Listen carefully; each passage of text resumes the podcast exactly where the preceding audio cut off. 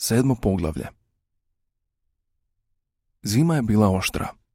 Poslije oluja naiđeše su snježice i snijeg, pa zatim oštar mraz koji nije popuštao sve do kraja veljače. Životinje su nastavile gradnju kako su najbolje mogle, znajući dobro da ih ostali promatraju i da bi zavidna ljudska stvorenja uživala u svojoj pobjedi, ne bude li vjetrenjača završena na vrijeme. Ljudi su se zlobno pretvarali da ne vjeruju da je Snowball razorio vjetrenjaču. Govorili su da se vjetrenjača srušila jer su joj zidovi bili pretanki. Životinje su znale da to nije istina, ali su ipak odlučile da ovog puta zidovi umjesto pola metra budu široki metar, a to je značilo da će trebati sakupiti mnogo više kamenja. Kamenolom je dugo bio zameten snijegom i nije se moglo ništa raditi.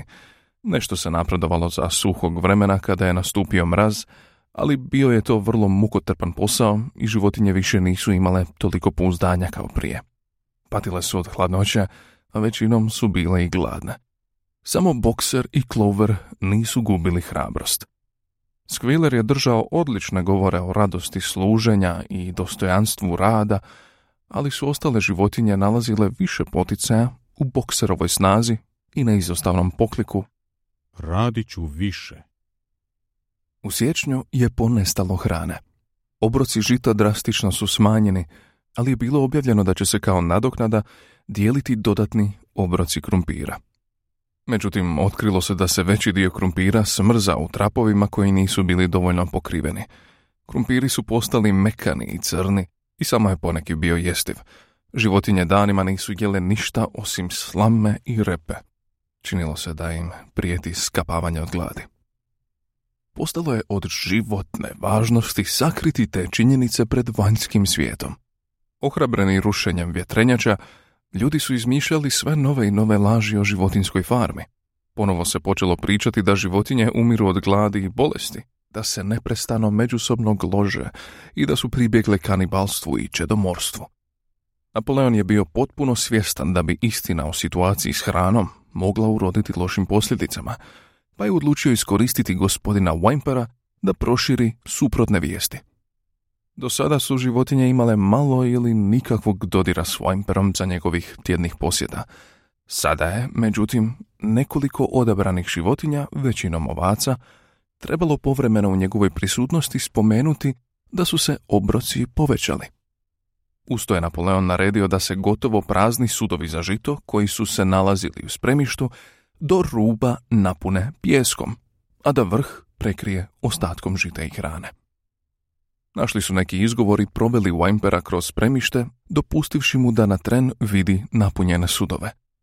Uspjeli su ga obmanuti, pa je Weimper svuda govorio da na životinskoj farmi ne vlada oskudica hranom. Bilo kako bilo, bližio se kraj siječnja i postalo je očito da će biti potrebno odnekle nabaviti još žita. Tih se dana Napoleon rijetko pojavljiva u javnosti. Čitavo vrijeme provodio je u kući koju su budno čuvali oštripsi. Kad bi se pojavio, činio je to na osobit, svečan način, čvrsto okružen sa šestoro pasa koji su režali čim bi se netko suviše približio. Nije se međutim pojavljivao čak ni nedjeljom ujutro, već bi izdavao naređenja preko drugih svinja, najčešće skvilera. Jednog nedjeljnog jutra Skviler je objavio da će se kokoši, koje su upravo ponovo počele nositi, morati odreći svojih jaja. Napoleon je preko Weimpera sklopio ugovor o prodaji 400 jaja tjedno. Tim novcem kupit će dovoljno žita i hrane da farma izdrži do ljeta – kada će nastupiti povoljniji uvjeti. Kokoši su na to podigle strašnu graju.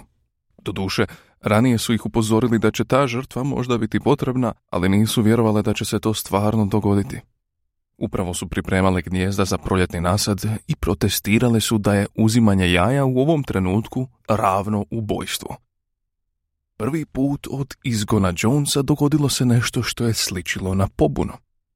Predvođene s tri mlade kokice, vrste crna minorka, kokoši su napravile odlučan pokušaj da osujete Napoleonove zahtjeve.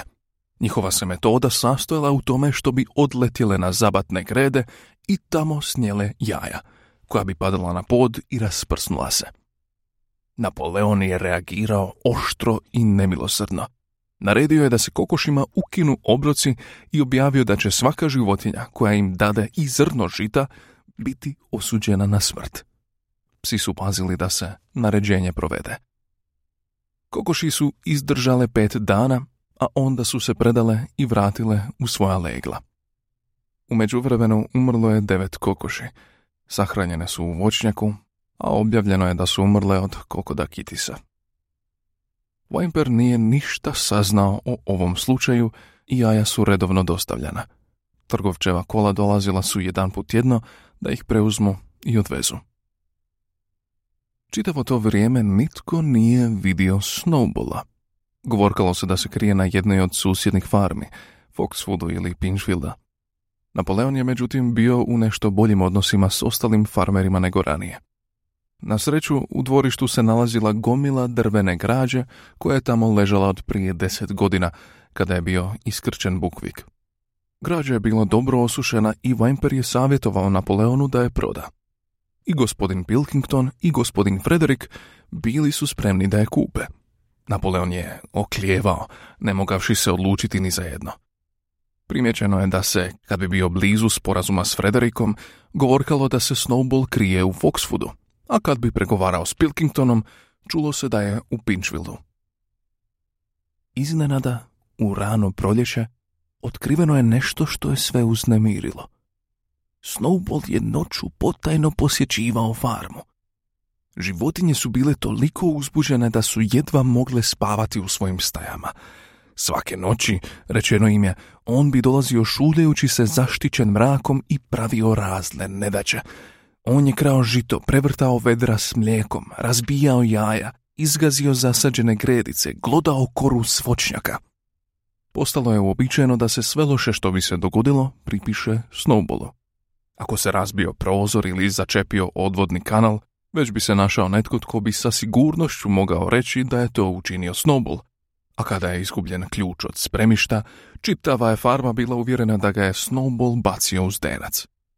Začudo, životinje su u to vjerovale čak i onda kad je zametnuti ključ bio pronađen ispod jedne vreće s brašnom. Krave su jednoglasno tvrdile da se Snowballu šulja u njihove staje i pomuzao ih u snu. Za štakore koji su te zime pravili neugodnosti također se govorilo da su u savezu sa Snowballom. Napoleon je naredio da se povede temeljita istraga o Snowballovoj djelatnosti. U pratnji svojih pasa krenuo je u pažljivo pregledavanje gospodarskih zgrada, dok su ga ostale životinje slijedile na pristojnom odstojanju. Svakih nekoliko koraka Napoleon je zastajao i njušio zemlju tragajući za snobolovim otiscima koje, kako reče, može otkriti po vonju. Njuškao je po svim uglovima, u suši, staji za krave, kokošincima, povrtnjaku i gotovo svakdje pronašao snobolove tragove. Prislonio bi njušku na zemlju, nekoliko puta duboko onjušio i zavikao strašnim glasom.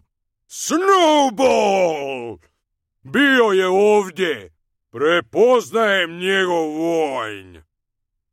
A na riječ Snowball svi su psi počeli krvoločno zavijati i keziti očnjake. Životinje su bile krajnje prestrašene. Kao da je Snowball imao nevidljiv utjecaj koji je prožimao zrak oko njih i prijetio im najrazličitijim opasnostima. Uvečer ih Squealer sve okupi i s nespokojnim izrazom lica reče da im ima saopćiti ozbiljne vijesti. Drugovi, Povika poskakujući nervozno. otkrili smo najstravičniju stvar. Snowball se prodao Frederiku, vlasniku Pinchfielda, koji još uvijek kuje zavjeru da nas napadne i preuzme našu farmu. Napad će voditi Snowball, ali ima još nešto gore. Mislili smo da je do Snowballove pobune došlo zbog taštine i ambicije. Međutim, drugovi, bili smo u zabludi. Znate li pravi razlog? Snowball je bio u savezu s Jonesom od samog početka. Čitavo vrijeme bio je tajni Jonesov agent. Sve je dokazano dokumentima koje je ostavio i koje smo upravo otkrili. Po mom mišljenju, drugovi, to objašnjava mnogo toga.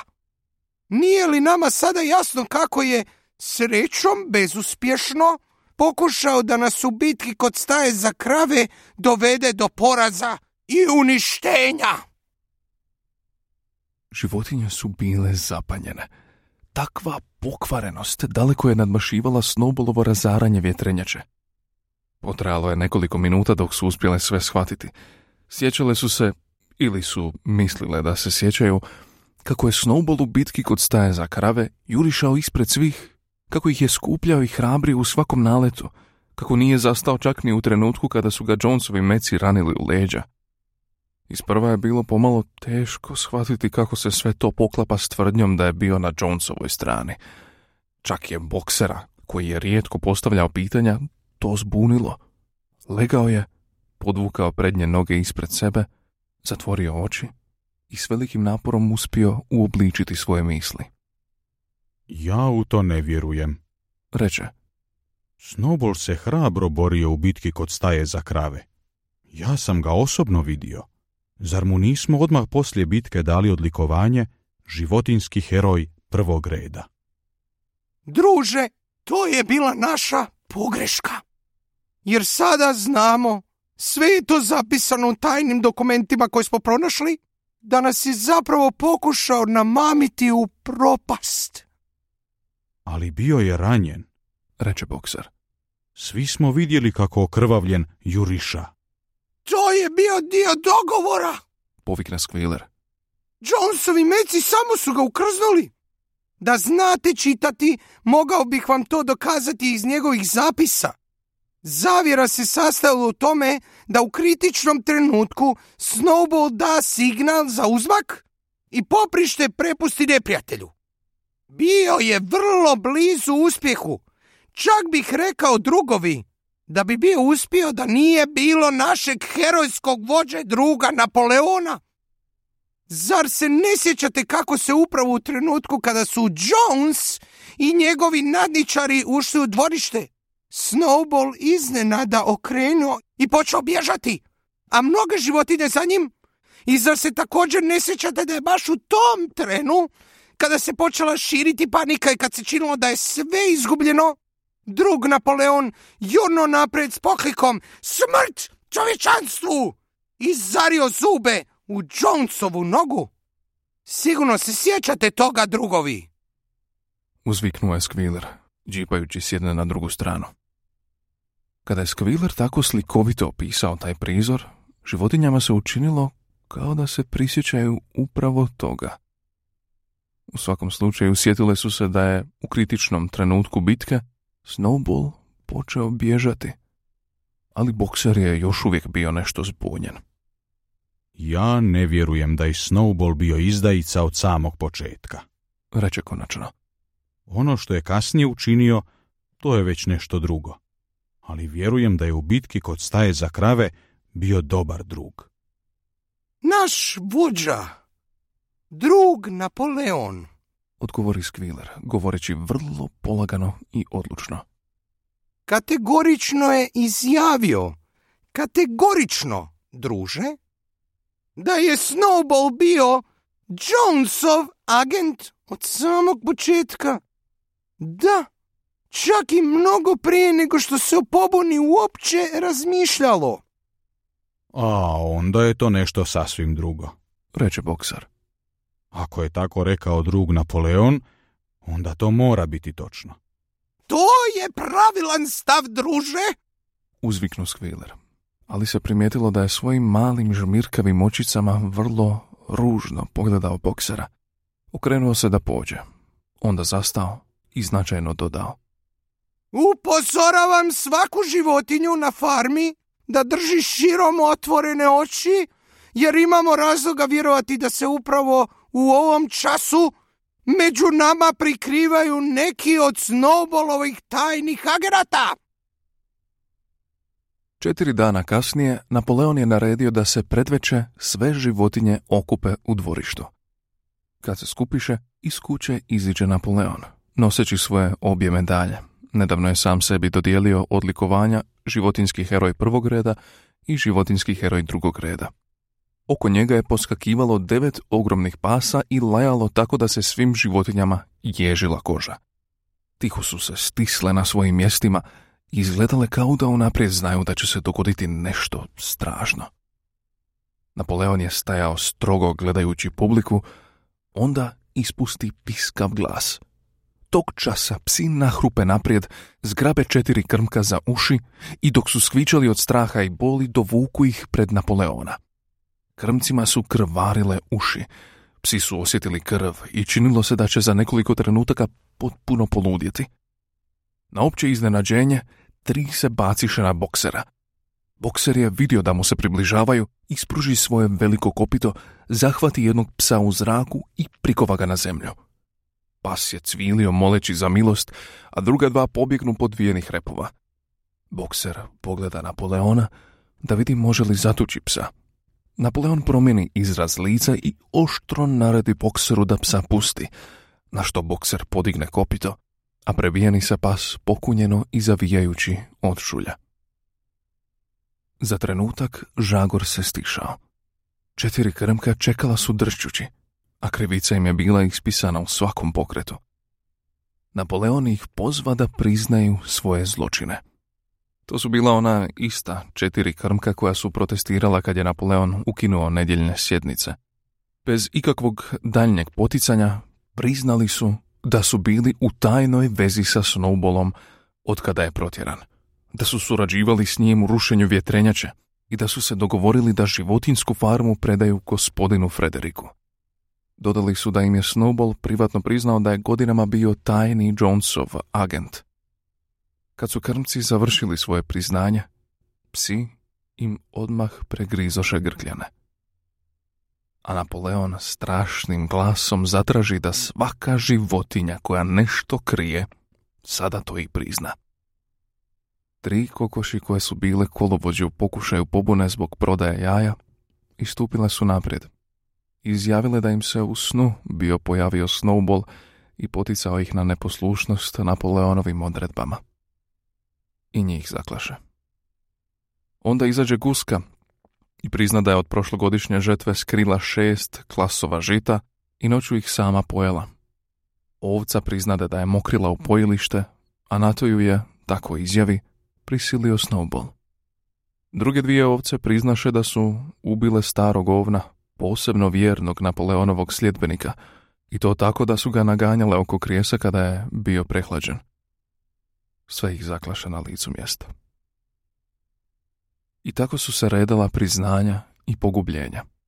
Sve dok pred Napoleonovim nogama nije ležala gomila leševa, a zrak postao težak od mirisa krvi, koji se nije osjetio kako su protjerali Jonesa. Kad se sve to završilo, preostale su životinje, osim svinja i pasa, otišle zajedno. Bile su potresene i osjećale su se jadno. Nisu znale što je bilo strašnije – izdaja životinja koje su se povezale sa snowballom ili okrutna odmazda koje su upravo prisustvovale. U stara vremena često je bilo takvih strašnih prizora krvoproliđa, ali svima se činilo da je ovo mnogo strašnije, jer se dogodilo među njima. Otkako je Jones napustio farmu sve do danas, nijedna životinja nije ubila drugu životinju. Nije bio ubijen čak ni štakor. Životinje su došle do brežuljka gdje je stajala poludovršena vjetrenjača, jednodušno su sve polijegale i priljubile se jedna uz drugu, kao da se žele zagrijati. Clover, Muriel, Benjamin, krave, ovce, čitavo jato gusaka i kokoši. Zaista sve. Osim mačke koja je iznenadno nestala baš prije nego što je Napoleon naredio da se okupe. Neko vrijeme nitko nije progovorio ni riječi. Samo je bokser ostao stajati na nogama. Nemirno se vrpoljio amo tamo, mahao svojim dugim crnim repom, a povremeno bi se oglasio kratkim, iznenadnim mrzanjem. Konačno progovori. Ja to ne razumijem. Nisam vjerovao da se takvo što može dogoditi na našoj farmi. Mora biti da s nama nešto nije u redu. Rješenje je, kako mi se čini, da više radimo. Od sutra ujutro ustajat ću pun sat ranije. Tromim kasom otputio se prema kamenolomu. Tamo je skupio dvostruku količinu kamena i odvukao ga do vjetrenjače prije nego što je legao na počinak. Životinje su se bez riječi pripile uz Clover. S uzvišice na koje su ležale pružao se širok vidik na okolicu. Veći dio životinske farme nalazio se u njihovu vidokrugu. Veliki pašnjak koji se sterao do glavne ceste, sjenokoša, šikara, pojilišta, uzorana polja na kojima je raslo gusto i zeleno mlado žito, crveni krovovi gospodarskih zgrada i dim koji se izvijao iz dimnjaka. Bilo je jasno proljetno veče. Vodoravne zrake sunca pozlatile su travu i procvjetalu živicu. Nikada se farma nije životinjama učinila tako privlačnom. Sa stanovitim iznenađenjem prisjetile su se da je to bila njihova vlastita farma, da je svaki kutak pripadao njima. Dok je gledala niz obronak, Kloverine se oči napuniše suzama. Da je mogla izreći svoje misli, kazala bi da ovo što sada imaju nije ono što su životinje željele kada su se udružile da se otarase ljudskog soja. Ovi prizori terora i klanja nisu ono čemu su se nadale one noći kad ih je stari Major prvi put potakao na pobunu. Ako je imala ikakvu predočbu o budućnosti, bila je to slika društva životinja oslobođenih od bića i gladi, društvo u kojem su svi jednaki. Svatko radi prema svojim mogućnostima, a jaki zaštićuju slabe. Kao što je one noći kad je govorio Major, ona svojom prednjom nogom zaštitila jato malih pačića. Umjesto toga, ona nije znala zašto. Došla su vremena u kojima se nitko ne usuđuje govoriti što misli. Kada svuda krstare divlji psi koji reže i kada morate gledati kako vaše drugove, nakon priznanja strašnih zločina, razdiru na komadiće. Clover nije pomišljala na pobunu ili neposlušnost. Znala je da je čak i ovo mnogo bolje nego ono što je bilo u Jonesovo doba i da je važnije spriječiti povratak ljudskih stvorenja. Što god se dogodilo, ona će ostati vjerna, dobro raditi, izvršavati naređenja i prihvatiti Napoleona za vođu. Pa ipak, to nije bilo ono čemu su se ona i ostale životinje nadale i zbog čega su se mučile. Nisu zbog toga gradile vjetrenjaču i suprostavljale se Jonesovim mecima. O tome razmišljala Clover, iako nije nalazila riječi da to izrazi. Na kraju je, osjećajući da bi to mogla biti zamjena za riječi koje nije mogla pronaći, počela pjevati životinje engleske. Ostale su životinje prihvatile pjesmu i otpjevale je tri put zaredom, ali na način kako je nisu pjevale nikada prije. Vrlo melodično, ali polako i žalobno. Upravo su završile pjevanje kad ugledaše kako im se približava skviler, praćen dvojicom pasa, držeći se kao da ima saopćiti nešto važno. Skviler objavi da je specijalnim ukazom druga Napoleona pjesma Životinje Engleske ukinuta. Od sada pa u buduće bilo je zabranjeno pjevati Životinje su se zgranule. Zašto? Zavapila je Muriel. Više nam ne treba, drugarice. Naduto reče Skviler. Životinje engleske bila je pjesma pobune, a pobuna je sada dovršena. Popodnevno smaknuće izdajica bilo je njen posljednji čin. Neprijatelj, vanjski i unutarnji, pobjeđen je. U životinjama engleske izrazili smo čežnju za boljim društvom u budućnosti, a sada je to društvo ostvareno. Prema tome, jasno je da ta pjesma više nema nikakve svrhe. Usprkos preplašenosti, neke bi životinje možda protestirale, ali u tom trenu ovce su počele svojim uobičajenim blejanjem. Četiri noge dobre, dvije noge loše. Što je potrajalo nekoliko minuta i zaključilo raspravu. Tako se pjesma životinje engleske više nije čula. U zamjenu za nju, pjesnik Minimus komponirao je drugu pjesmu, koja je počinjala Životinska farmo, životinska farmo, nikada ti neću nanijeti zlo. I to se pjevalo svake nedjelje ujutro, nakon podizanja zastave. Ali životinjama se činilo da se ni riječi, ni melodija nikako ne mogu usporediti sa životinjama engleske.